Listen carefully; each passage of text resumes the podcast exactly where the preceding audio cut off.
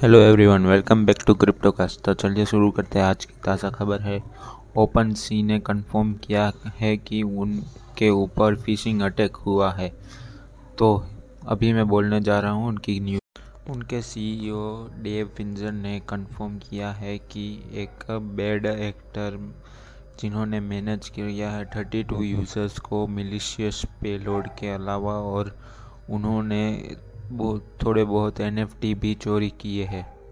तो जो अटैकर है, उन्होंने स्टैंडर्ड ईमेल और उनके कॉपी पेस्ट मैसेज किए थे मार्केट प्लेस के, जो कि उनके यूज़र्स में पिछले हफ़्ते यूज़ हुए थे। वहीं सेम मैसेज यूज़ किए थे और स्ट्रेटजी बनाई थी ऐसी कि ये जो रिसेप्शन है, उनको लगे कि ये सेम वही है।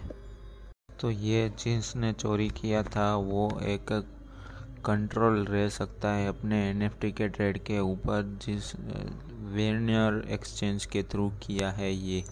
और ये एक डिसेंट्रलाइज एक्सचेंज है जो कि इथीरियम पे बेस्ड है और ये पीपल को एन, एनेबल करता है अपने कोई भी एसेट अपने नेटवर्क के ऊपर ट्रेड करने के लिए without any third party intervention तो अटैकर्स कौन कौन से एनएफटी ले गए हैं?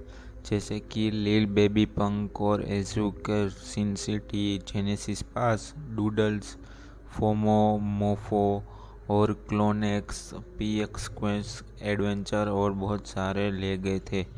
और स्लो मिस्ट हैकर द, जो कि डिसेंट्रलाइज प्रोटोकॉल टोर्नेडो केस से केस आउट कर लिए थे। 1150 इथीरियम का। अगेन 450 बिलियन क्रिप्टो मार्केट से जा चुके हैं। जैसे ही आउटफ्लो बढ़ रहा है क्रिप्टो करेंसी यानी कि बीटीसी कम हो रहा है उसकी वजह से।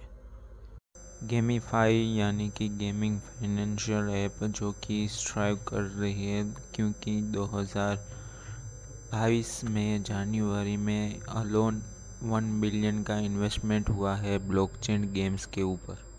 ऐसे ही एक decentralize SocialFi platform boom live है जो कि अपने प्ले स्टोर पे अभी अवेलेबल हो चुका है और अनिविल करने जा रहा है अपने दो एनएफटी के एयर ड्रॉप्स भी। और कॉइन बेस ने रिवॉर्ड किया है एक रिसर्चर को टू फिफ्टी थाउज़ेंड डॉलर्स का, जो कि एक मार्केट नलिंग बग के लिए रिवॉर्ड किया था ये रिसर्चर को। एनएफटी आर्टिस्ट है पीपल प्लीजर जिन्होंने अनाउंस किया है अपना डिसेंट्रलाइज वीडियो प्लेटफॉर्म जिसका नाम है शिबुया एट इथीरियम डेनवर